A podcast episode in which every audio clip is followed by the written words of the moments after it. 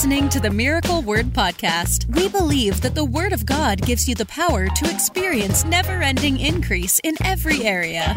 If you're ready for revelation that will take you to the next level, you're in the right place.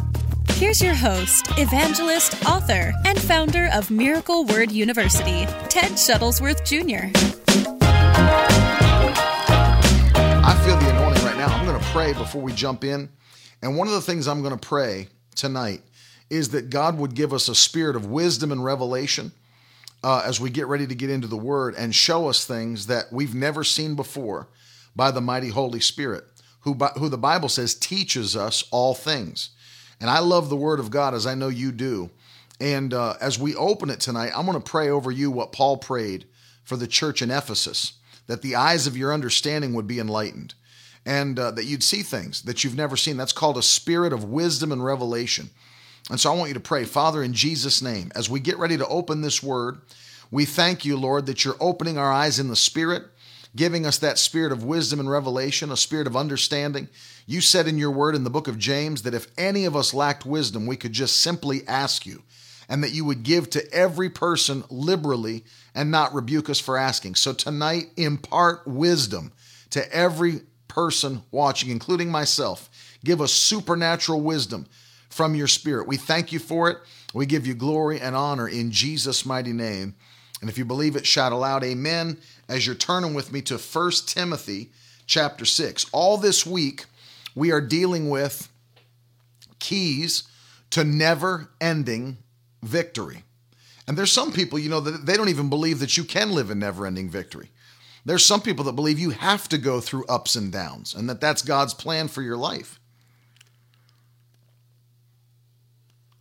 Tonight's broadcast brought to you by water. Just straight up water. There's a lot of people that they believe that ups and downs is God's plan for you. You know, I think I'm sure I should take a time to really go through and explain at some point on the broadcast uh, the difference between persecution for serving the Lord and actual attacks of the devil. Because anytime you start talking about this, there's always somebody that jumps up in the comments section and starts talking about, well, what look at all that Paul went through. Look at all that Peter went through. And they they start pointing at the persecution that they suffered for being apostles of the Lamb. Uh, of course, uh, Peter was an apostle of the Lamb. Uh, Paul said, I was born uh, like a man out of time. And so he didn't travel with Jesus, but Jesus met with him supernaturally. And Paul was an apostle, wrote half of the New Testament, if you consider the books, two thirds if you consider the actual writing length. I mean, think about it. And they went through persecution after persecution. That was not sickness and disease, it was not poverty and lack, it was not them going through sin after sin. It wasn't them going through deep depression and having to be on medication for their mind.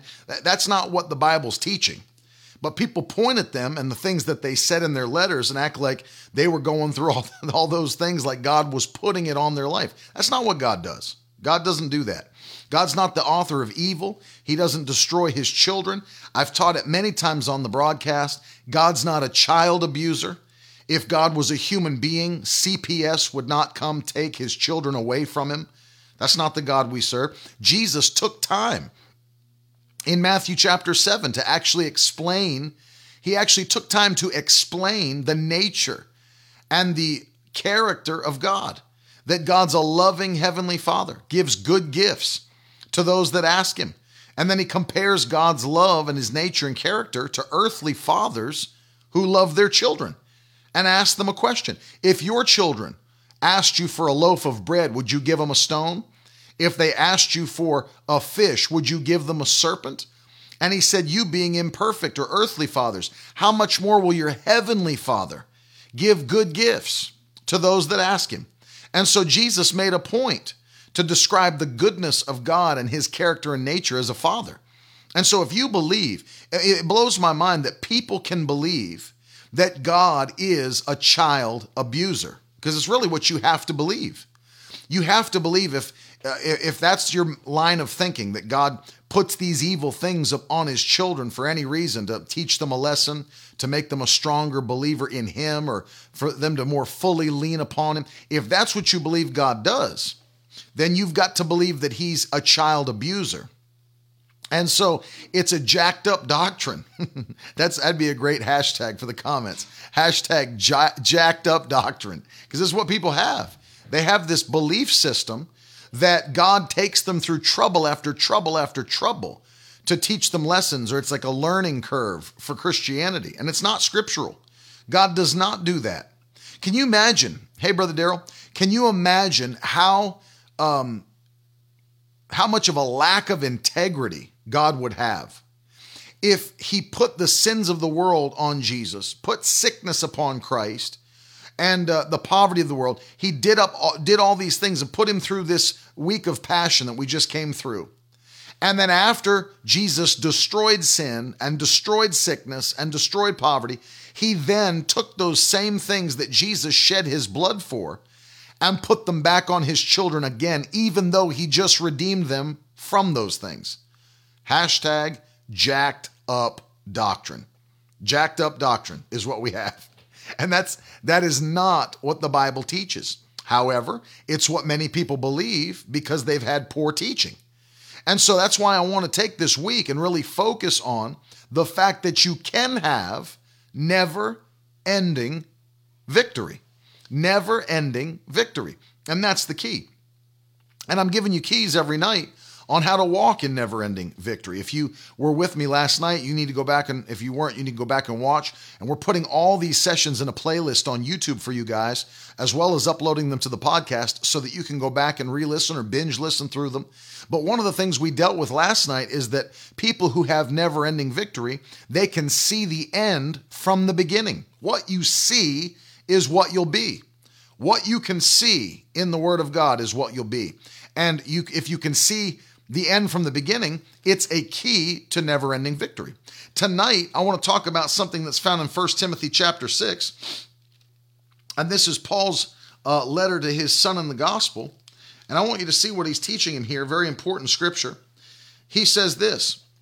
Look at this. 1 Timothy chapter 6 and verse 12.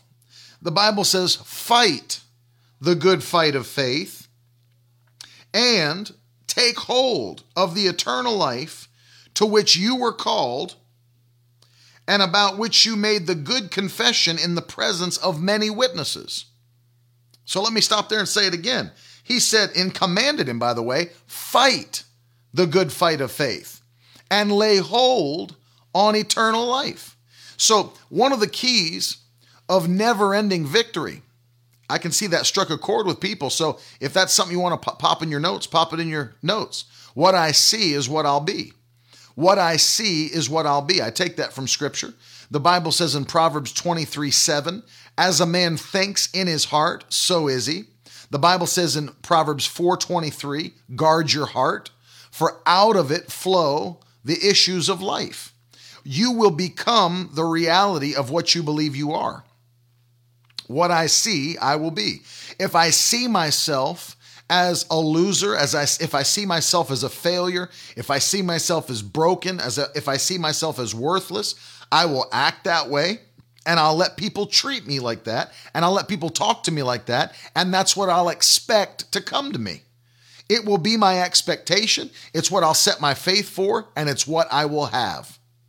What I'll what I see is what I'll be. If I see myself as victorious because of the promises in the word of God, if I see myself as an overcomer, if I see myself as strong in the Lord, if I see myself as healed, if I see, so that if, if that's how I see it and that's my expectation, anything that comes to contradict that expectation, I will fight against.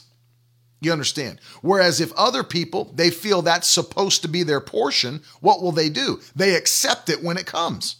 See, that's the demonic. Hear me. It's not just well, you know, some people believe that and other people's other people and preachers believe this. No, it's not about that. It's about the fact that if you allow that to become what you are believing for, if you be, let it become your expectation, then when the wrong thing comes, you will not fight back against it. Do you ever I mean think about it in that way. You will just you'll just assume, well, this is God's plan for me. I should just lay back and take this. And it's really an attack of the devil. And you sit back and say, well, you know, it's God. He's just pruning me right now. No. And so it's the reaction that's the problem. It's the reaction. Because if you've got a wrong thinking or belief system about who you are in Christ, then when something comes that's contradicting what Jesus paid for, then you just sit back and say, well, it's just God pruning me. He's teaching me to be a stronger believer. He's teaching me to rely on Him. I mean, we've had people come through the prayer line, and that's what their prayer is not to ask God to heal me, not, not ask God to set me free, not ask God to deliver me. You know what their prayer is? Ask God to give me the strength to bear it, Brother Ted. That's what they actually pray. And I'm not mocking them because that's what they've been taught from uh, spiritual leaders who have no understanding of the scripture. They have no understanding whatsoever if that's what their people believe. And so now they're in a place of danger because they have shepherds who have not shepherded them properly. And so they come through a prayer line or ask for prayer. Just pray, Brother Ted, that God will just teach me something through all this. Give me the strength to bear it. What a sad place to be. To have attacks of the devil coming against your life and you've been tricked into believing that it's God doing it. And as a result, not only have you been tricked into believing it's God doing it, but now you have to sit back and just take it because now you think, well, it's from heaven. It must be from me. And it's not from heaven. And it's not God doing it. And it's a wrong way of thinking. And if you have a wrong way of thinking, then what you see is what you'll be. I'll never reject things that I think are for me. I will never reject things that I think are for me. I'll accept them. If I think it's for me, if I think it's what I should have, then I will accept it. That's why it's important. I'm not preaching on this tonight, but it's important to mention it here. Uh, even something like a poverty mindset. A poverty mindset. It will keep you in a place of poverty because you believe, a poverty mindset believes that's too nice. I shouldn't have that. Oh, that's too expensive. I shouldn't own that. That's a poverty mindset. It truly is. My cousin and I have talked about it many times on the phone, and as we were uh, starting in ministry, even till now, we we've experienced people that have a poverty mindset where you know you'll talk to them about even eating at a restaurant, and they'll say, "Oh man, I don't, how that that's an expensive place to eat. We don't go there, man. That that place is expensive." And then if you were to ask them, "Well, how much does it cost to eat there?" Well, I don't know. We've never gone in, but I'll tell you what, it's expensive. They don't even know. They've just allowed a poverty mindset to keep them in a place where they don't experience something that may be good because they've tricked themselves into believing they aren't worthy of being in that place. It's too good for them. Poverty mindset. It's what they believe, and so it's what they experience. You will be what you see. You will be what you see. What I see is what I'll be. If I expect myself to be poor, then if anything happens, that keeps me in that place, I'll say, yep, that's exactly right. That's who I am. I'm poor. Nothing ever goes right for me. Nothing ever goes right for me. Oh, pff, let me tell you what, doesn't surprise me a bit that it didn't work out. If we didn't have bad luck, we'd have no luck at all. That's how people talk. And it's a mindset, and it keeps them in that lifestyle because they never take actions to leave or do something else because they don't believe it's for them. No, that's not for me, brother. No, in our family, nobody's ever had that. Nobody's ever had that. Oh no, we've none of us has ever gone to college. None of us has. We've always had to go paycheck to paycheck. We've always had debt. Our families always had that. We've always, we've always, and that's their that's the way they talk. And so it's what they expect. They never expect to rise higher. They never expect to break out. They never expect to experience the promises of God because we've always, we've always. What if God wants to do something different than what's always gone on before? What if the people in your family before you have rejected the instructions of God and have rejected the word of God and have not followed the commands of God? And as a result, they've lived in that place. But that's not for you. And that was never God's desire for your family. But because of an expectation, you see it.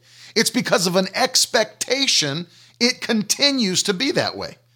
It continues. If I just expect things to be in a, in a destructive pattern, that's what they'll be. You can have what you say. You can have what you say. And so you have to understand there is a mindset that has to be broken. It's like when you read the Bible, right? God's people were in slavery for h- however long. Think about it. Think about how long the children of Israel were in slavery in Egypt. And when God was getting ready to bring them out, what did he tell them to do? He said, Go and borrow of your neighbor gold and silver.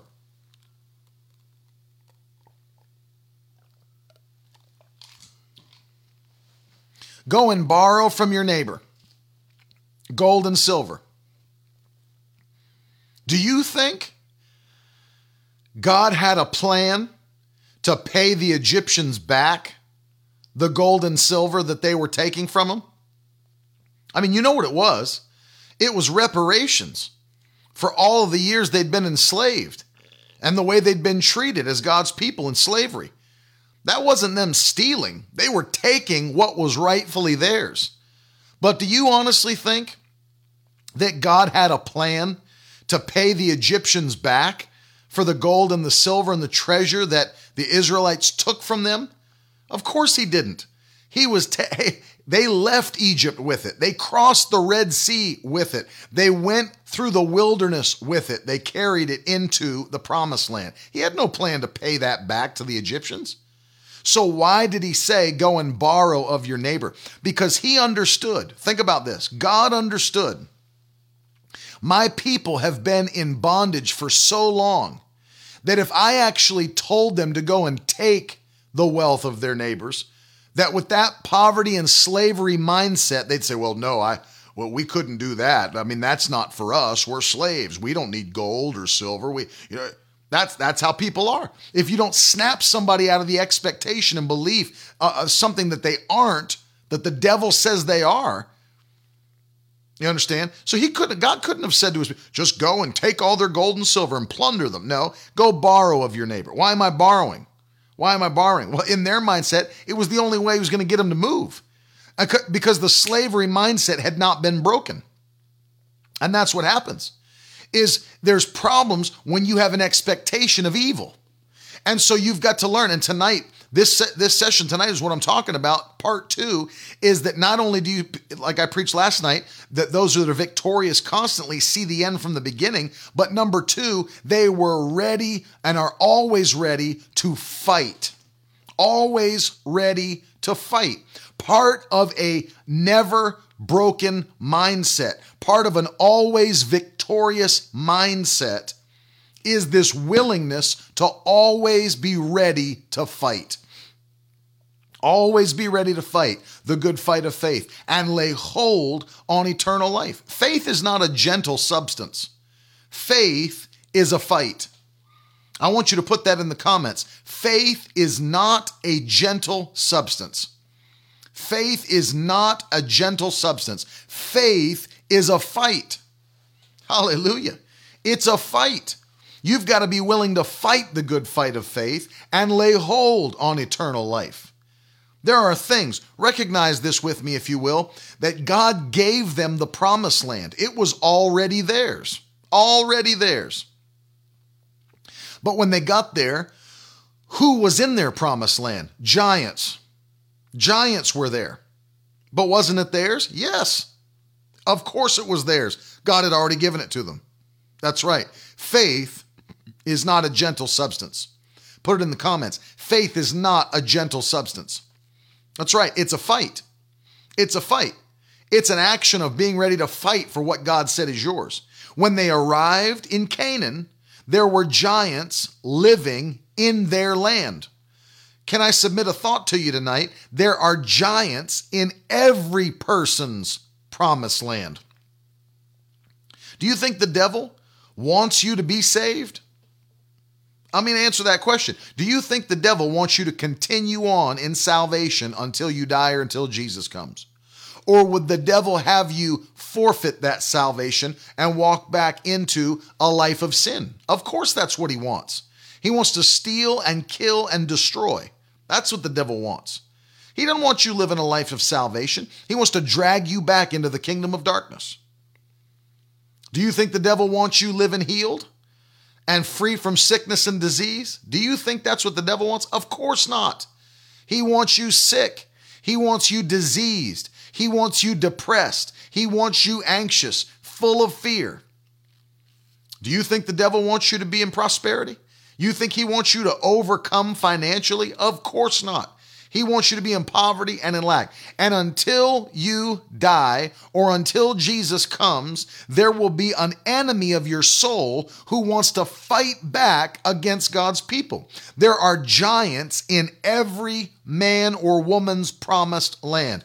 There is something that the enemy will always try to do to pull you back into sin, to pull you back into unrighteousness, to trip you up and get you to be displeasing to God, to put try to attack you with sickness or disease, try to come against your mind with depression and anxiety, try to attack your finances and trick you into being a person who refuses to tithe and give and be generous as the Bible says. And what he's doing is trying to encroach upon your covenant. But you've got to be big enough to fight. When the enemy comes against you, you have to be big enough to fight. And the fight of faith is what ensures you will win.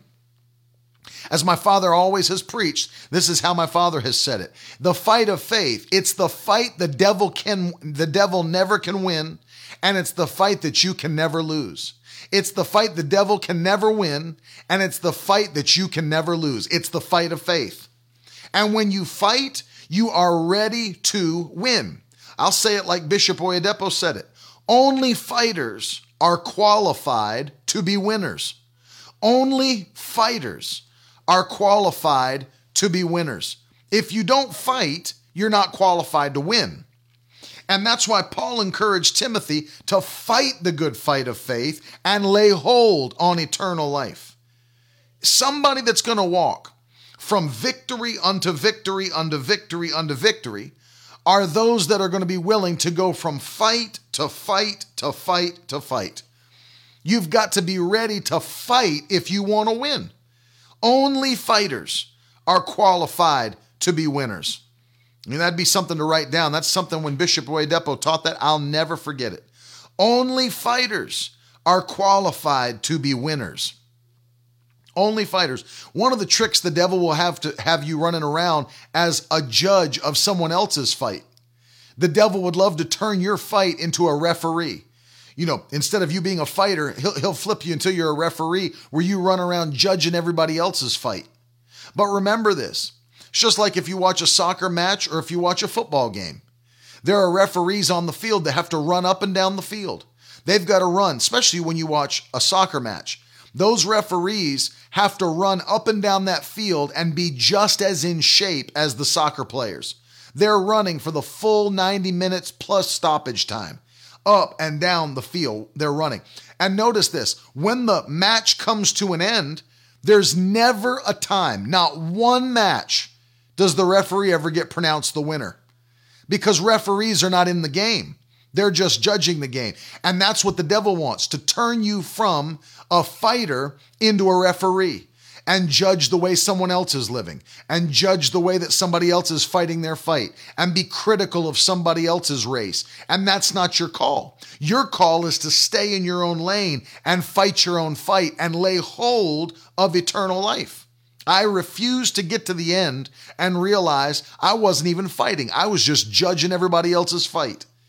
You can't win judging somebody else's fight. And Paul said, Keep your eyes on the prize. And, and he said, I love that he said this to the Corinthian church. He said, Run your race that you may obtain the prize. We are running to obtain the prize. That's our that's our goal. We're running to obtain a prize. We're fighting to win. We're listen, and I love how our, our pastor says it, Bishop Rick Thomas. He, he says, We're not fighting for the victory, we're fighting from the victory. You know that. We're not fighting for the victory. Jesus already did that.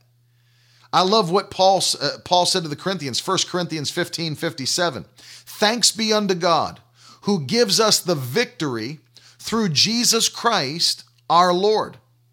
Jesus Christ already won the victory. We're not fighting for it, we're fighting from it. Why? Because even though we're victorious eternally, the devil will still try to come and win battles, even though the war has already been won. Isn't that crazy? The devil will still come and try to win battles, even though the war is already won. So you can't stop fighting just because the war is won, because battles are still being fought. I think about um, times where, um, you know, even before communication was as prevalent as it is today. You think about times like the Revolutionary War, or you think about the Civil War. Obviously, there was more technology by the time of the Civil War. They had telegrams and other things like that. But you think about the Revolutionary War. Uh, you think about wars in between that, and it's it's interesting how uh, the war itself by the governments could have been ended and called off, but because the actual news had not reached certain battalions of soldiers, they continued to fight and die, even though the actual war was already over. Battles still being fought, even though the war was already over, they were still fighting. And so people were still losing their life. The devil's like that. It's almost like nobody told him that the war was over. And he continues to war and battle against the people of God so that he can try to steal or kill or destroy somewhere along the line. We've got to be big enough to realize there are giants in every man's promised land. And we are anointed to destroy giants. We are anointed to destroy giants. One of the chapters in the book that just went out, Further Faster, is a chapter called Giants for Dinner. I love that chapter. Giants for Dinner. Because one of the things we recognize is from the book of Numbers, chapter 13, uh, that when they went into the promised land, 12 spies spied out Canaan. And when they came back, 10 of them said, There's no way that we could ever, ever take the land. There's giants living there and we're like grasshoppers in their sight. But Joshua and Caleb had a different report. They said, No, we're well able to take the land. And when they referred to the giants, you know what they said? They are like bread to us. They are like bread to us. I love that verse. Look it up for yourself. They are like bread to us. You know what that means? We will eat them up. We'll eat them up. They don't have the resources to stop us. Giants for dinner. They are like bread to us. There's no giant that stands in front of you or stands in front of me that has the resources to stop us or to tell us no. Hallelujah. Hallelujah. I feel the anointing on that. No giant has the ability to stop us. None. We are anointed to eat them up. They are like bread to us. That's what they said. They are like bread to us. And so, giants for dinner. I love it. You, you look at David, showed up on the battlefield, and you do your, you do the study for yourself. You, you can read through the scripture, 1 Samuel 16, 17, 18, wherever you want to go. God never one time, never one time told David to fight Goliath. Never. It wasn't an instruction from God. God just uh, knew David's heart, and an instruction from David's father brought him to the battlefield for a different purpose. And David got there and heard the words of Goliath, and it offended his spirit. And he said, What's to be done for the man that kills this giant? He's already looking to get a prize. He's got his eyes on the prize. And see, here's the thing when Saul, the king, finally called him to his tent, he said, Listen, he said, "You're uh, you're not ready. You you're just a little you're just a little shepherd boy. This guy is a battle-hardened giant. He's won victory after victory, killed many men. You're not ready to face him." This is where David has to start reading his list of victories to Saul. He said, "I don't know if you realize who you're talking to, but uh, I have actually killed a lion when it came in the sheepfold, bare hands." Killed a bear when it came in the sheepfold, bare hands, and in the same way that God delivered them into my hands, he will deliver this giant into my hands. Now, something had changed between the lions and the bears. If you don't know, he did that before he got anointed. And then Samuel the prophet showed up at his house, and an anointing came upon David to be the next king. And Saul took Samuel took the oil out and poured it over David's head. And the Bible says in 1 Samuel chapter 16, I believe it's verse 23, uh, no, verse 13. And from that day forward, the Spirit of the Lord came mightily upon David. Came mightily upon David. He just leveled up. David just went to another level. He fought those battles at a previous level, lions and bears, and then he leveled up. Hallelujah. He leveled up, and as he leveled up, the Bible says he was now ready to transition from lions and bears into giants. And by the way, it was not his last transition because this was just a giant. But the Bible tells us that after uh, this took place, God attached mighty men to David. They were his mighty men, they did exploits. And do you know if you study their story, David and his mighty men went throughout that region and killed every last giant that was on the face of the earth. He didn't just kill Goliath, killed every last giant that was on the earth and then began to subdue nations. So you understand, David continued to level up, continued to level up by faith, and he was ready to fight. Hallelujah. He was ready to fight. Fight the good fight of faith and lay hold on eternal life. Now, let me take you back to Proverbs chapter 24. I want you to see this. David was, I'm telling you, David was a serious dude. You didn't mess with David. Here's a guy that in one moment could be playing a harp and, and writing you a love song, and the next minute cutting your head off. If you look at David and think he was some kind of a a, a soft, uh, little prissy, you know, artsy dude sitting out there with a pair of toms on, a little afro pick, and a little man bag in the wilderness, writing in a little moleskin journal, you don't know who David was. David was a man of war. David was a man, although he had that ability to be sensitive to the Spirit of God, wrote all those Psalms, had the ability to hear the heart of God. Yes, he did. But he was a man of war. He was a killer. David was a killer. He was a fighter. And I'm going to tell you something. He was such a fighter, such a fighter, that by the end of his life, any you think in those days, in those days that he fought so often and in so many battles and in so many wars, you'd have thought David would have died in battle. David did not die in battle. You know how David died? Of old age.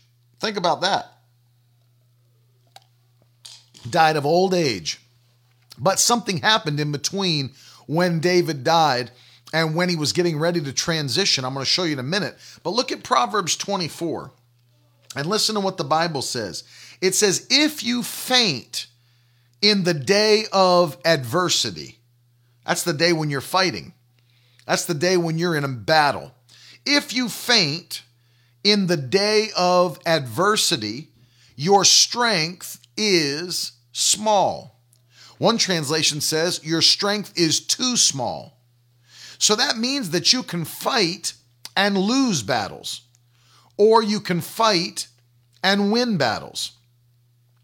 Remember this you can fight and lose battles, or you can fight and win battles. And I want you to write this in the comments because this is this is really the crux of tonight's message. You can fight and win, or you can fight and lose. And so I want you to write it in the comments, my strength must grow.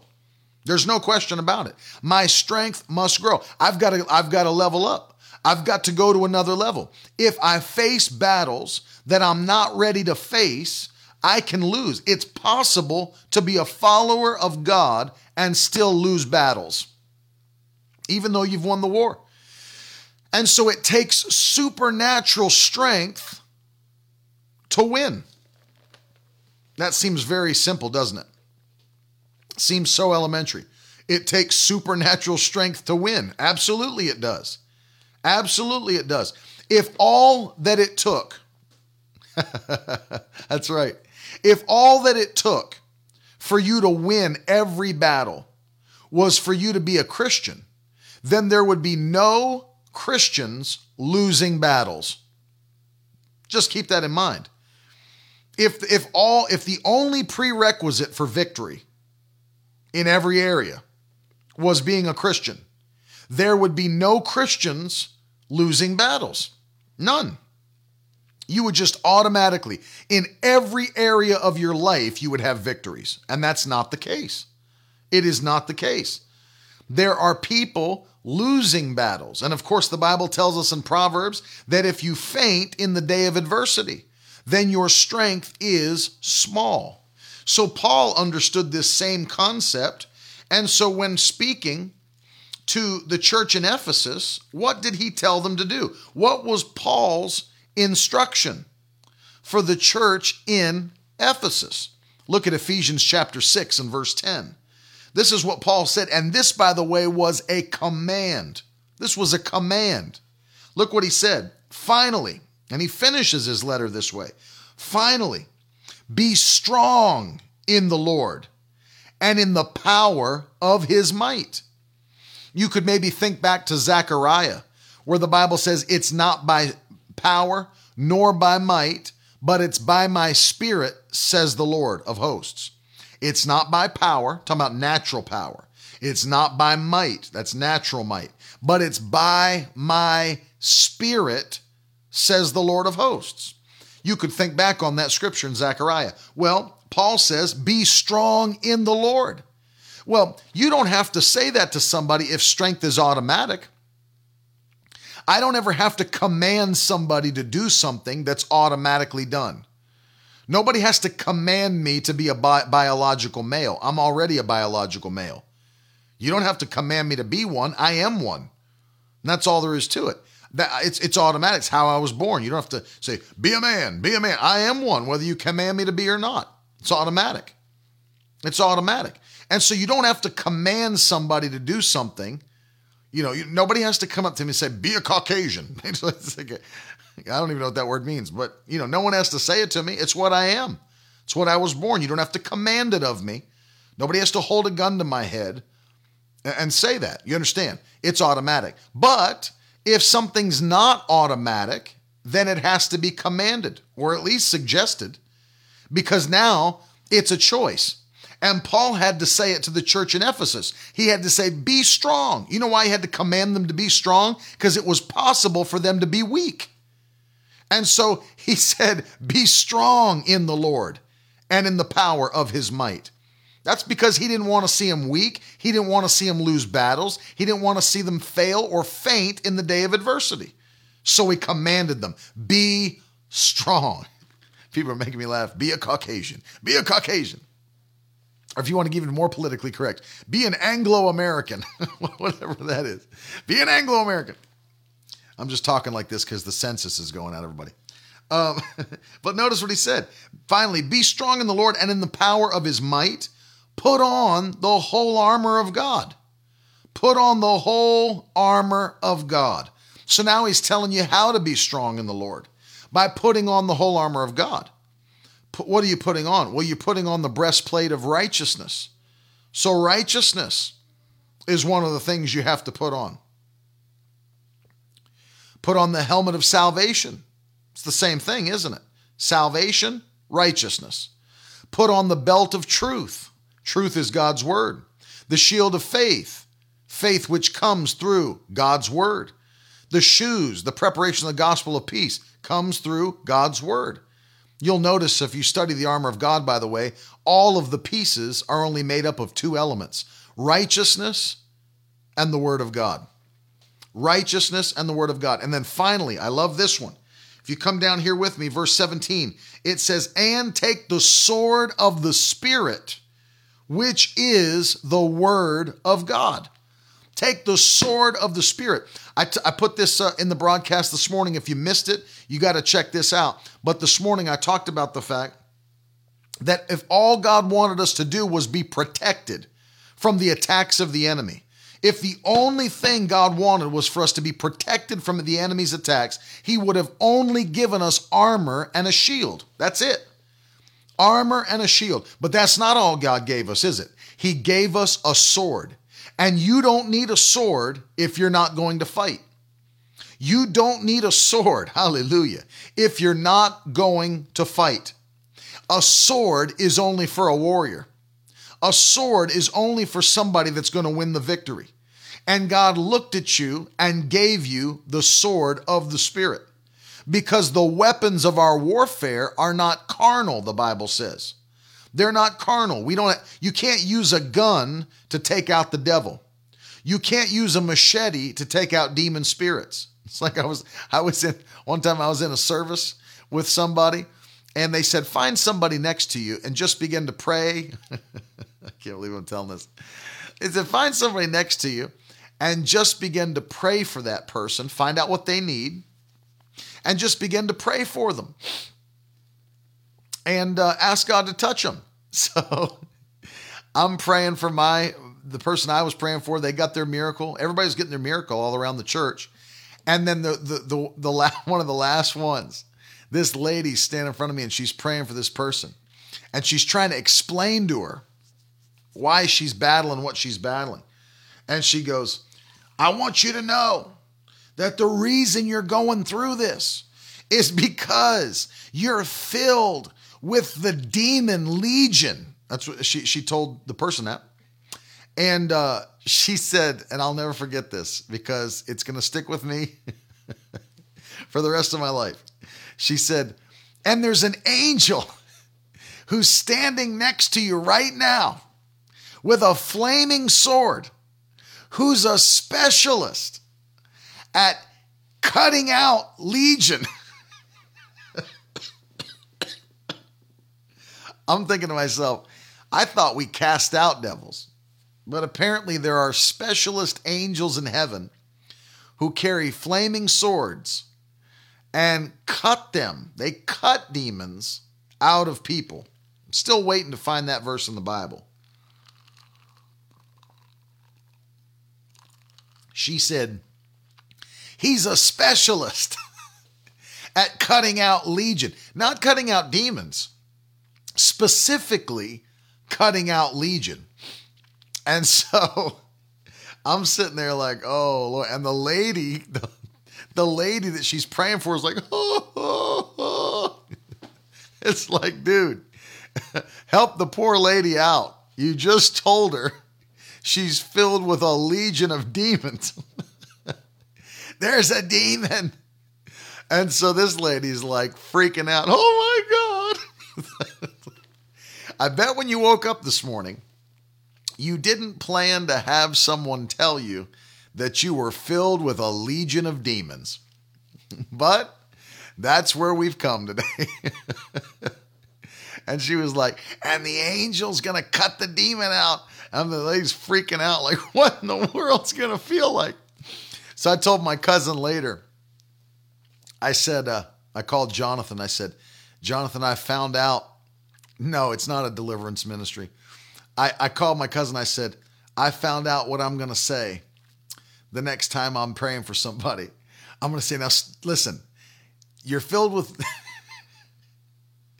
there's a, there's the demon legion in you, but don't worry because right next to you is an angel holding a flaming sword and ready to cut it out of you. But stand very still because it's his first time ever trying it.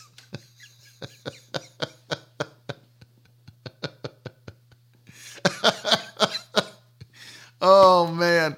There's just I'm just telling you, not everything you expect to see in church. You end up seeing stuff you never expected to see. I was under the impression we cast out devils. There's I've never read about an angel that has to cut them out with a sword. But Understand the weapons of our warfare are not carnal, but they are mighty to the pulling down of strongholds. So they're spiritual weapons, they're not natural weapons. I can't carry a. Can you imagine if I came into my service with a sword on my belt? That actually happened in our church one time. That actually happened in our church. We had we we had a guy come to preach at our church when I was in West Virginia who showed up. I think he was he thought he was a prophet or something. Showed up with an actual sword. And he was whipping that sword around. He was preaching with it, People were like holding, like backing up slowly from their pew as he's like whipping the sword around as he's preaching. The weapons of our warfare are not carnal. You can't shoot a demon. You can't cut one with a machete. There it has to be spiritual. And the sword of the spirit is not a sword. It's the word of God. It's the word of God. So remember this. Number 1, the word can build your faith so that you cannot be in a position where your faith or your strength is too small to win. You can build your faith and build your strength on the mighty word of God. Do you know what Paul said regarding the word? Paul said uh, in uh, the book of Acts, chapter 20, and verse 32, he said, Now I commend you to God and to the word of his grace, the word of his grace, which is able to build you up and give you your inheritance amongst all those that are sanctified. Acts 20, 32. He's able to, the, what is the word able to do? Build you up and give you an inheritance. So I want you to understand one of the ways, one of the main ways to build your strength is by having a steady stream and ingesting the mighty word of God and then releasing the word of God. Not just having it come into you, but having it come out of you. Coming in and going out of you. It has to be a steady flow. The word continues to come into me, but also the word has to go out of me. Notice that you can actually build your own faith by just reading the word of God aloud. You don't have to have somebody to preach to you. You should. The Bible teaches you should but it's not a necessity to build your faith. You don't have to wait from Sunday to Sunday. You know, of course, I know we're doing these broadcasts twice a day, but in between, you can open up your own Bible and read the word out loud. And as you read the word of God, faith comes by hearing, and hearing by the word of God. You can go and download the free YouVersion Bible app on your phone or tablet. Hit, open any passage you want and hit play, and some you know automated doodle he'll read it to you. He'll just start reading it to you. Somebody recorded it for you so you didn't have to read it to yourself. And build your own faith. Jessica. Jessica said, I almost got hit in the head with a wooden sword. The lady was warring in the spirit. Oh, trust me, there's been a lot of those. And so you can build your faith. Not only can you build your faith, you can build your strength. It's able to build you up. How, how, what's another way you can do it? Well, look at Jude, verse 20. There's only one chapter, but verse 20. Look at this. The Bible says, But you, beloved, building yourselves up in your most holy faith, praying in the Holy Ghost. Building yourselves up on your most holy faith, praying in the Holy Ghost. So, one of the ways you can build yourself up is by praying in the Spirit. Pray in the Spirit. I, I, I try to explain it to people like this. In the same way, you'd never show up to a sporting event where you're playing, whether it be a basketball game, football game, track meet, whatever. You would never just show up in your street clothes without stretching and warming up and then just get onto the field or get onto the court or get out onto the track say all right let's do this. No. Anybody that wants to use their muscles knows it's a necessity especially the older you get to stretch those muscles out and prepare them for action. In the same way your faith can be warmed up and be made ready for action by praying in the holy ghost. And i'm talking about praying in tongues i'm talking about praying in other tongues as an evidence of the baptism of the Holy Spirit, as the Bible teaches throughout the book of Acts, praying in the Holy Ghost. In fact, when Paul said pray in the Holy Ghost, that was his actual context. He said, I will pray in the Spirit, 1 Corinthians 14, and I'll pray with my understanding. I'll sing in the Spirit and I'll sing with my understanding. It's both. It's absolutely both. That's a good question uh, Jacob said, How do we pray in the Spirit? That's exactly how you do it. You pray as you're baptized in the Holy Ghost, you pray in that heavenly language. And the Bible teaches us that one of the things that happens when we pray in the Holy Ghost is that according to Jude 12 or Jude 20, we build up our most holy faith, getting it ready for action. But if you study First Corinthians, what does the Bible say? In First Corinthians, the Bible says this, chapter 14 and verse 2. It says, The one who speaks in tongues does not speak unto men, but unto God.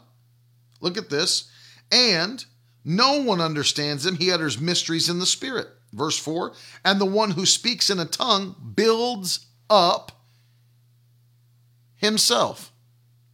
So it's a personal edification. Personal edification. Jacob said, My dad told me not to pray for the baptism of the Holy Ghost and fire a lot, and it's something we wait upon the Lord, so I have to wait for God to do it. But in fact, if you study Jacob through the book of Acts, other than the day of Pentecost, nobody waited for it. The Bible says that in Acts chapter 8, Peter and John laid their hands on the new believers, they were filled. Um, those in Acts chapter 10 received it while Peter was preaching. In Acts chapter 19, Paul laid his hands on those 12 men and they were all filled with the Holy Ghost. So it seems the pattern is that you're to search out the baptism of the Holy Spirit or engage with a man of God who has the ability to impart it, which all men of God that are filled with the Holy Ghost do. So have your pastor lay hands on you, or somebody that maybe if you're at a revival, say, Hey, I want you to lay hands on me and believe God for the baptism of the Holy Spirit. Because it's something for every believer to receive. It's not just for some, it's for all. It's for all, no question about it. And so, one of the, yes, tongues are the evidence, initial evidence of the baptism of the Holy Spirit. If you study through the book of Acts, it's the thing that happened when people were filled with the Holy Ghost. Acts chapter 2, Acts chapter 8, Acts chapter 10, Acts chapter 19. And in 8, we can see that it was inferred because there was an outward sign that Simon the sorcerer saw, knowing that they were filled with the Holy Ghost. It's the thing that took place. So, and, uh, and Paul in Acts chapter 9 was filled with the Holy Ghost. And what did he say to the Corinthians? I pray in tongues more than all of you do. And so it's something for every believer.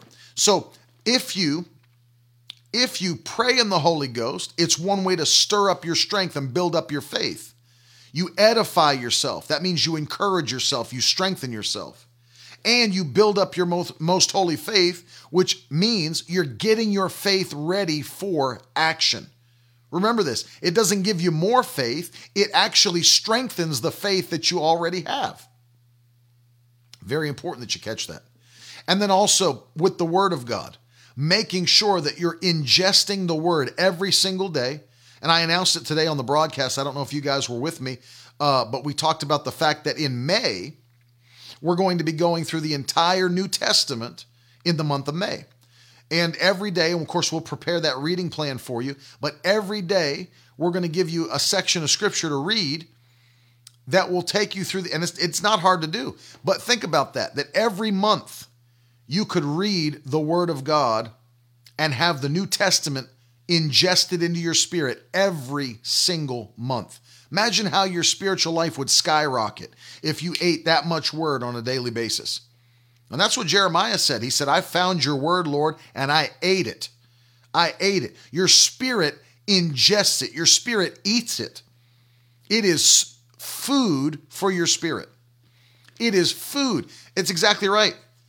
Daphne's making the point here. You don't eat once a week. Absolutely not. You don't. You don't eat once a week. You eat every day, multiple times a day. And you should feed your spirit man every day, multiple times a day.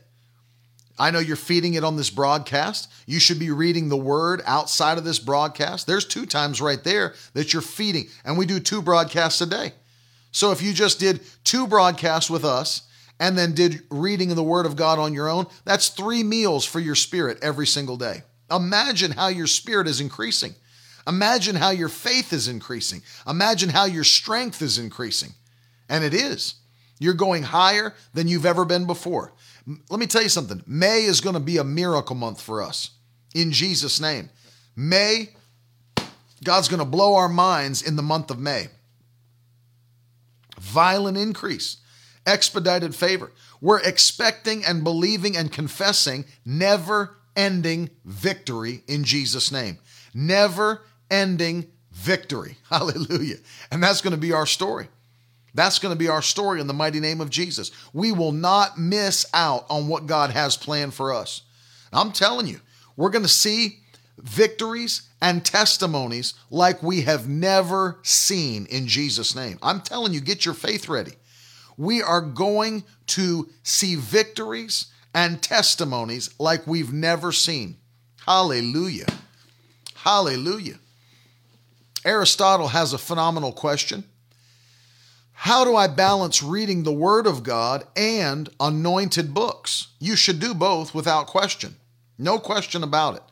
Because books give us things that men of God have received from the Holy Spirit after years and years of faithfulness and sensitivity to the Holy Ghost, years of study, years of preparation. So it gives us insight on things we may have never thought of or seen on our own because we haven't spent the same amount of time with the Holy Spirit that those men have and those women have. So it's important to read those books. But first priority is the Word of God. And so I would say create a reading plan for yourself. And like we're going to do in May, you know, it only takes nine chapters a day to read the New Testament in a month. Nine, that's nothing. That's less time than it takes to watch a Netflix episode of a show. That's that's that's almost nothing. So we'll read nine chapters a day, and then after you've re- after you've completed your nine chapters and they're in the books, and you're and you're uh, you you've done that first, then Set a reading goal for yourself. Find a book that you want to read in that month or two books in that month and actually go through them. Schedule it out. But make sure you do your Bible reading first and then begin to ingest that content from other men and women of God. God will bless you for it and your faith will grow. See, your faith will continue to grow. You'll see things you've never seen. I love that. I saw Joseph Arnold. Nothing missing in May. I believe it. Nothing missing in May. Never ending victory. No question about it. There's my friend, Pastor Brian Wright. I love you. And so that's exactly it. Thank you very much, Ann. That's the key. And so there's going, we're going to see a harvest. I agree with Daphne. We're going to see a harvest like we've never seen. We're going to see blessings like we've never seen. We're going to see increase like we've never seen. Hallelujah. Hallelujah. And I'm telling you, get your faith ready because we're going higher. In the same way David increased, in the same way, and I'm going to show you one more thing before I pray. In the same way David increased, in the same way other men of God continue to go higher, we're going higher because this word gives us access to the source of increase. That's what's important. Who is the source of increase? God Himself. The Bible says that it's His hand that lifts one up and puts another down. The Bible says that promotion doesn't come from the east or the west or the south, it comes from the Lord. And He alone decides who will rise and who will fall. So when we please the Lord, thank you, Ben, for sowing a seed. I love you, buddy. Love you and Amy so much. You're a wonderful couple.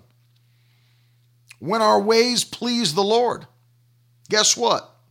Guess what takes place? He grabs a hold of us and lifts us higher than we've ever been because he's the only one that can bring the increase, the Lord himself. So I'm encouraging you, get ready to shout in May. I feel that in my spirit. Get ready to shout in May. Get ready to shout in May. Get ready to shout in May. Get ready to dance in May. Get ready to dance in May. Get ready to sing in May. Get ready to laugh in May. Get ready to shout in May. Why? Because there's blessing coming to us, there's increase coming to us, there's open doors coming to us, there's answered prayer coming to us. Get ready to shout in May. He's going to fill your mouth with laughter and fill your tongue with singing in May in the mighty name of Jesus. Brojevra kazegria dolobra vasengre tishe sebra. Rokosto Samrai. Get ready to shout, says the Lord, because I'm going to fill your mouth with laughter, and I'll fill your tongue with singing. For I will open up the heavens in May, and I will pour out blessing upon my faithful people. And it'll be such a stark contrast to what's happening through the earth that I alone will get the glory, says the Lord. I alone will get the praise. For what I'm about to do in the earth is something that will not be missed. It's something that will be seen by all. And people will point their fingers and say, It is I, the Lord, that have done it. They'll see it is me and me alone, and I will get the glory, and I will take the honor, and I will take the praise. And even the heathen will know that it was me who was moving, says the Lord. So prepare your heart and prepare your soul and prepare your mind for what I'm about to do. Seek my face and seek my presence. I will exalt you, says the Lord. I will lift you up with my mighty right hand and set you head and shoulders above the rest. For I have the power to lift up. I have the power to exalt you.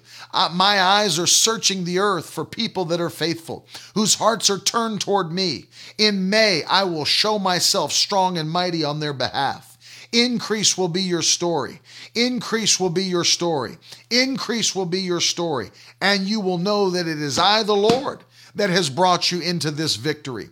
And no man could do what I'm getting ready to do for you, says the Lord. Hallelujah. I'm telling you, I feel the anointing of God right now. He's getting ready to touch us. I'm in position. I hope you're in position to receive what the Holy Spirit's about to do. May is a month to shout. May is a month to dance. May is a month to sing and rejoice. Get a praise. Listen, dust your praise off, get it off the shelf, and get ready to rejoice because May is a month to rejoice. Hallelujah. May is a month to rejoice. And we're going to have our mouths filled with laughter and our tongue with singing. I tell you this, and you mark my words, just as quick as this thing hit the world and swept through the world, just as quick as it came, it will vanish. Just as quick as it came, it will vanish. And people will act like it never happened. It will it will go just as quick as it came. You watch and see. You watch and see. Just as quick as it swept in, it will sweep out. And there'll be people that'll act like it never happened. And they'll try to minimize what they said in the past. And they'll try to minimize what they did in the past. Just as quick as it blew in, it will blow out in Jesus' name.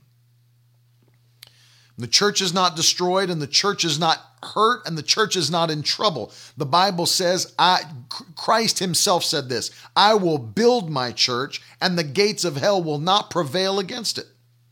And I prophesied back last year in the fall that in 2020 that there was going to be a great shaking among even churches. You you watch, I'll play it tomorrow night. I will play it tomorrow night. I prophesied this in West Virginia, Worthington, West Virginia.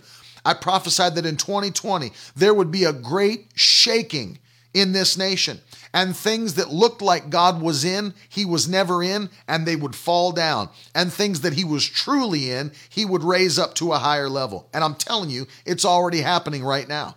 It's we haven't even hit halfway through the year and it's already happening right now. Things that God was never in are being destroyed and things that he is in are being exalted. And it will continue that way in Jesus name. For the Lord himself said it. I didn't come up with it. You can't sit down and pre plan a prophecy. That's called false prophecy. But the Lord said it to us that things that other people said he was in, that he was never in, will be torn down by the power of his Spirit. And things that he truly was in will be exalted and lifted up. And I tell you, it's happening right now. It's happening right now. And it'll continue to happen, for the Lord spoke it. And it's going to take place in 2020. I'll play the prophecy tomorrow night. I'll play it tomorrow night and you can hear it because God's doing it even right now. But for us, it's going to be victory. For us, it's going to be increase. Hallelujah. For us, it's going to be rejoicing. Let me give you this because I want to give you a good word about your children. Let me give you a good word about your children before we pray. And then I'm going to pray for every one of you. First Chronicles, go with me.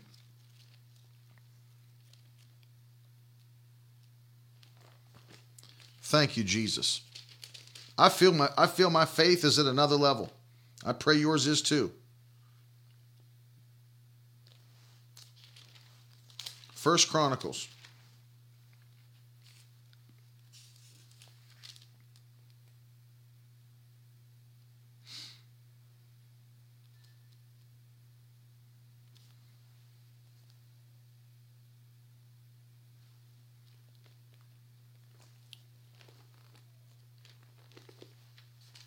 I want to encourage you because people even wonder what's going to happen to my children. Listen to 1 Chronicles 22. This is when David's son Solomon is getting ready to become king over Israel, and they're getting ready to build the temple of God. David wanted to build it, but he couldn't. 1 Chronicles 22, listen to verse 7. I'll start with verse 7 and go through verse 9. David said to Solomon, My son, I had it in my heart to build a house to the name of the Lord my God. But the word of the Lord came to me, saying, You have shed much blood and have waged great wars. You shall not build a house to my name, because you've shed so much blood before me on the earth. But behold, verse 9, a son shall be born to you, who shall be a man of rest. Hallelujah. I will give him rest from all his surrounding enemies.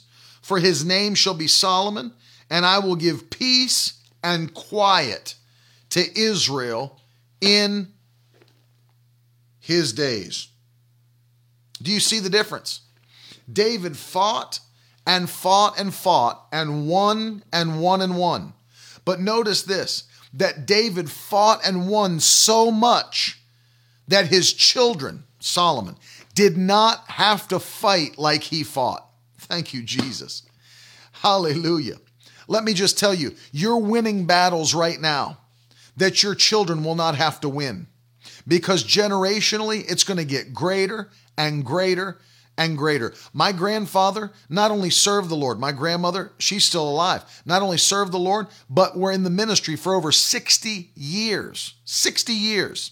I can assure you that they fought and won battles that my father never had to fight. Not the same ones, not the same way, and not on the same level. But my father, who's been in the ministry now for 40 plus years, he fought and won battles that I have not ever had to fight. Never. Never. And I'm fighting battles right now that my children will never have to fight because you can go from victory unto victory, unto victory, unto victory, from grace to grace, from favor to favor. And that's what happened. That's what happened with David. He fought and won so much that notice this his whole time being king, it was war after war after battle after battle. And God said, You fought and won so much that your son will have peace and quiet throughout his days. And I declare it in Jesus' name my children will never have to fight the battles that I'm fighting. They'll never have to go through the same things. And I've been blessed. And my father's been blessed, and my grandfather's been blessed. But let me tell you, we will not repeat the same trials. We'll not repeat the same battles. We'll not go this, through the same stuff. It'll be glory to glory to glory, victory to victory unto victory. And it'll be never ending increase for your family and your children. Your children, listen, if, let me just say, I know you're thankful that you didn't have to suffer through what your parents suffered through. But let me encourage you your children will not have to ever suffer through things that you suffered through. Even those of you that are watching me, that you weren't always saved like you're saved today. You came from somewhere. You had a past. You went through some things. But you ought to lift your hands right now and give God glory and praise that your kids will never have to go through the same crap that you went through in your life. They won't have to go through the same problems and issues. They won't have to go through the same fights. Maybe you went through life and had some hurts. Maybe you had some uh, things that let you down, some disappointments. Maybe you've been divorced. Maybe you've had issues in marriages, relationships. Maybe you've been divorced multiple times. Maybe you've had a loss in your life. Maybe you've had issues. Maybe you made choices that you never wanted to make and you ended up making them and you went through hurt and problems. Maybe you were abused. Maybe thing you ha- had issues in your life. But let me tell you something. Though you may have come through those problems, your children will not suffer through those things in Jesus' name. Your, your children will not deal with the same issues that you had to deal with. God's brought you through them faithfully. You're stronger now than you've ever been. You're getting even stronger than you are now. But your children won't have to bounce back like you had to bounce back, but they will experience victory after victory after victory and favor after favor and blessing after blessing in the mighty name of Jesus. We can live by the power of God's word and go into never ending victory by the power of God. And that will be your story in Jesus' name. That will be your story. I want you to declare it. It will be my story in Jesus' name. It will be my story in the mighty name of Jesus. Hallelujah. If you believe it, I feel the anointing tonight. I'm telling you, God's going to anoint this week of broadcasts to put you on another level. Don't miss a night. I'm telling you, God's anointing these broadcasts to put you on another level, and He is putting you on another level. And He's touching your family right now, He's touching your loved ones right now. Hallelujah. And I'm going to pray for every person that's watching me right now. The devil will not win, not even one small battle. We have never ending victory in Jesus' name. It's in our hand because it's in the hand of Christ. He has the keys of death, hell, and the grave. And He's given us the key of David. When He opens a door, no one can shut it. And when He shuts a door, no one can open it. In Jesus' name. Father, I pray for your people tonight. I love your people, Lord. I ask you to bless them. Bless them so abundantly that people who are looking at them, their mouth just hangs agape, just looking at what you're doing in the lives of your people. Let it be a spectacle in Jesus' name. Let it be a spectacle in their neighborhood a spectacle at their job, at their school, family reunion, wherever they go. I pray that you'll make them a spectacle. Bless them to such a degree. Hallelujah. Bless them to such a degree that you're the only one that can get the honor for it and the praise and the glory for it. Something that men couldn't do, something that the government couldn't do, that no stimulus check could do, something that no family member could do, no corporation could get behind. Do it so largely, Lord, that you get all the glory in Jesus' name. Lord, I'm praying for those tonight that they maybe have gone through issues, problems, and the enemies try to lie to them and tell them that they're diminishing, that they're being destroyed, that things aren't going to look up, that they'll never get better. I rebuke that lie of the devil in the name of Jesus Christ. And we declare for God's people, things get better and better and better in Jesus' name. All things are possible to them that believe. And so we declare that the impossible becomes possible in May in Jesus' name. The impossible becomes possible in the month of May. We declare it. It's our month to shout, it's our month to rejoice in Jesus' wonderful name. And Lord, we love you and we thank you for your goodness and your mercy. Thank you for what you're doing among your people.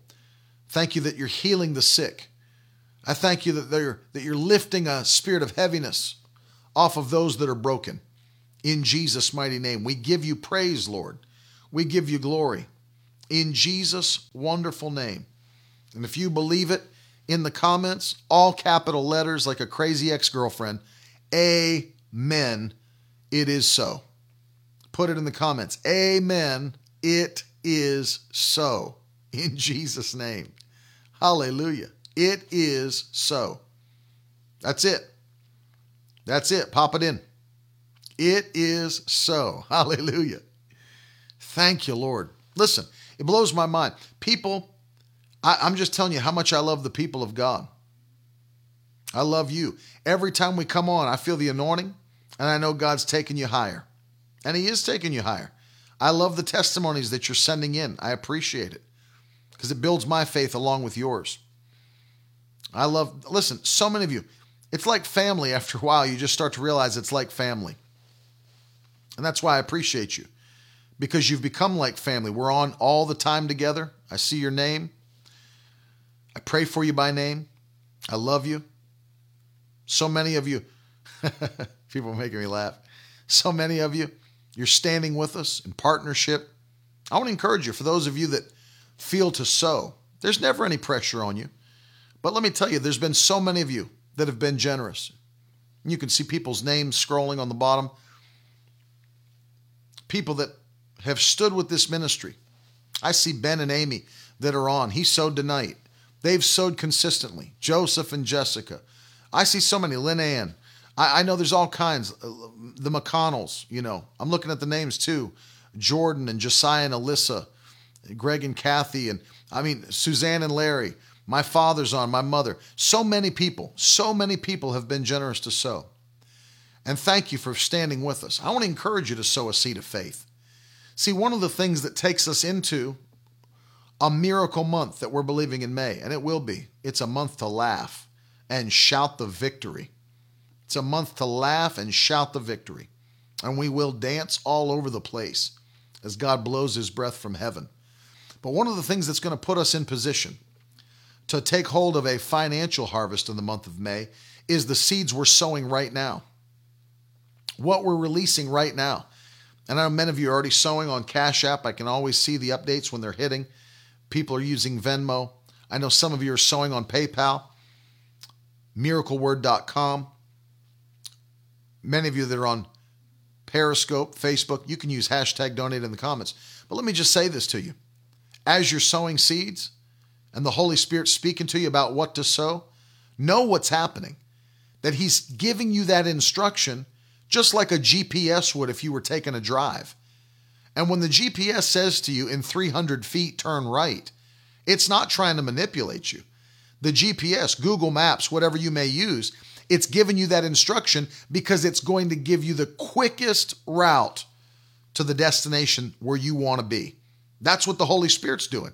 He's speaking to your heart right now and giving you an instruction about what to sow. Thank you, Brian and Nicole. Love you. Love Brian and Nicole. They've stood with us for years. He's a, not only a partner with this ministry, but he's on our board. I love that man. And understand something that God, He gives us instructions because He wants to quickly take us to the blessings that He has prepared for our lives. And there is blessing prepared for you.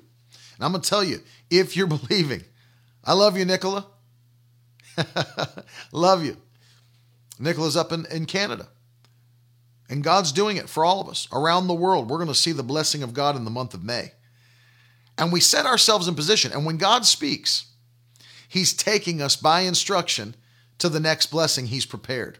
No eye has seen, no ear has heard, no heart has imagined the things that God has prepared and set aside for those that love Him. Thank you, Nicola. We love you so much. Appreciate you. No eye has seen it, no ear has heard it. No heart has imagined it. The things that God's getting ready to do for us, people will be like, I've never seen anything like that before. Yeah, you've never seen it because no eye has seen it, no ears heard it, no hearts imagined it. God's doing it for his people. And you know, we've prayed and asked the Lord. Love you too, Joey. God bless you. Amen. Amen. Thank you. Carolyn and I have been praying. And by the way, Carolyn's going to be on the broadcast in the morning with us. So you're not going to want to miss it at 10:30 a.m. But as we keep praying, can I tell you God answers the prayers. God continues to bring partners in. And if you're and here's what I'm asking you because there's obviously I only ask people to do what the Holy Spirit's telling them to do. But as you pray and you feel this tugging on your heart, the Lord's speaking to you right now, those of you that are watching.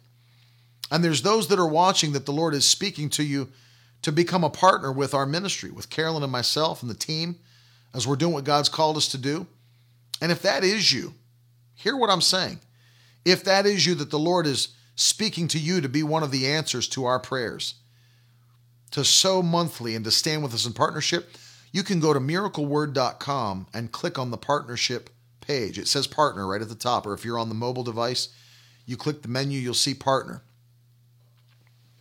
And one of the things we've prayed, we've said, Lord, connect us with people that believe for this world to be shaken with the power of the gospel before it's too late. Urgency is needed to understand time's running out. The Bible says in John chapter 9 and verse 4 that we've got to work the works of him who sent me while it's day, for the night is coming where no man can work. The gospel's a limited time offer. And let me tell you, you're a blessing to this world. It's amazing that you get double blessings. You get to be blessed back with a harvest for sowing your seed, but you also you get to be blessed by being a blessing to other people. Can you even imagine the number of people when we get to heaven? They're going to run up to you and say thank you and throw their arms around you. If it wasn't for your faithfulness, if you didn't stand in faithfulness, if you had not stood for the truth, if you'd not sown seed to push the gospel forward, I would not be in heaven today. Imagine that.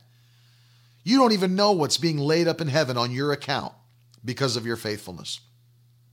And so, if you're feeling that in your spirit, and what we've prayed, our, our prayer, just to let you know what our prayer point is, it is this Lord, connect at least a thousand people with us that will sow $85 a month or more or $1,000 a year, believing God for souls to be saved and people to be changed by the power of the Holy Ghost. Imagine it.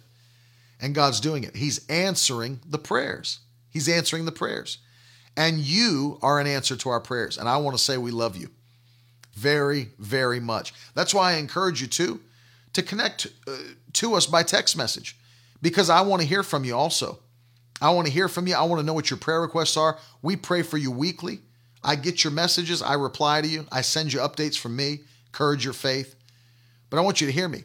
If you'd like to text us as well, go to the website, miracleword.com forward slash text. Sign up, stay in contact. But I know that there's people right now that God is speaking to to partner.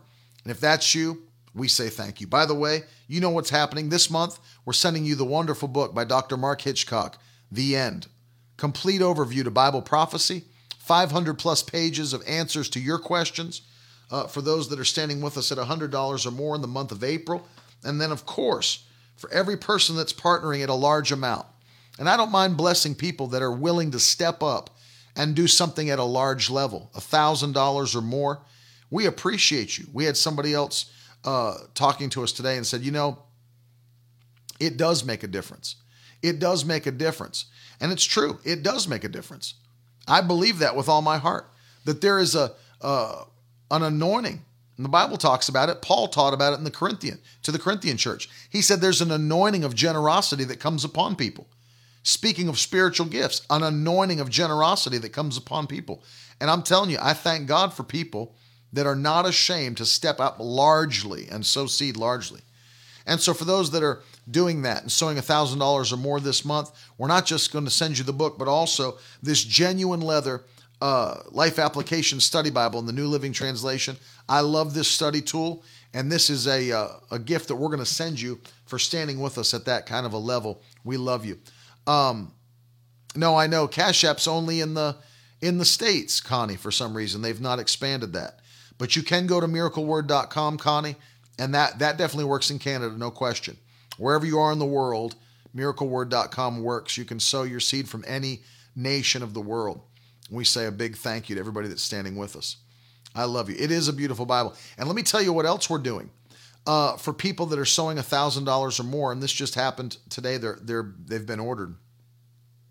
Um, the brand new book, Further Faster, that was just released, the hardcover editions were ordered in today from the printer and uh, will be coming to us. And all of those of you that have sown $1,000 or more to this point, I promised you when the book was available, you're going to get a hardcover special edition signed copy of Further Faster uh, that'll be coming to you. And they are limited. We're not selling them, and we only have a, a, limited amount of them, but they're coming to those of you that are standing with us. So, um, you, you're liking it, Brandon? I like it too. I love it, man. I have it on my iPad, my phone. I love the, the life application study notes.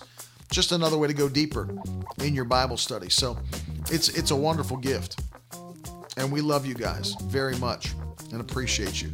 Tomorrow in the morning, Carolyn's going to be back with us on the broadcast, and uh, I'm looking forward to it. Don't miss 10:30 tomorrow morning, and then tomorrow night, back again at 9 o'clock.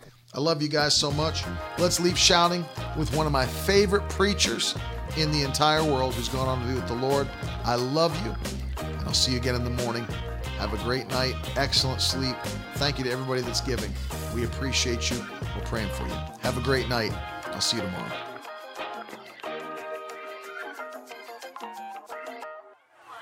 Now that's the stuff leaders should be made of.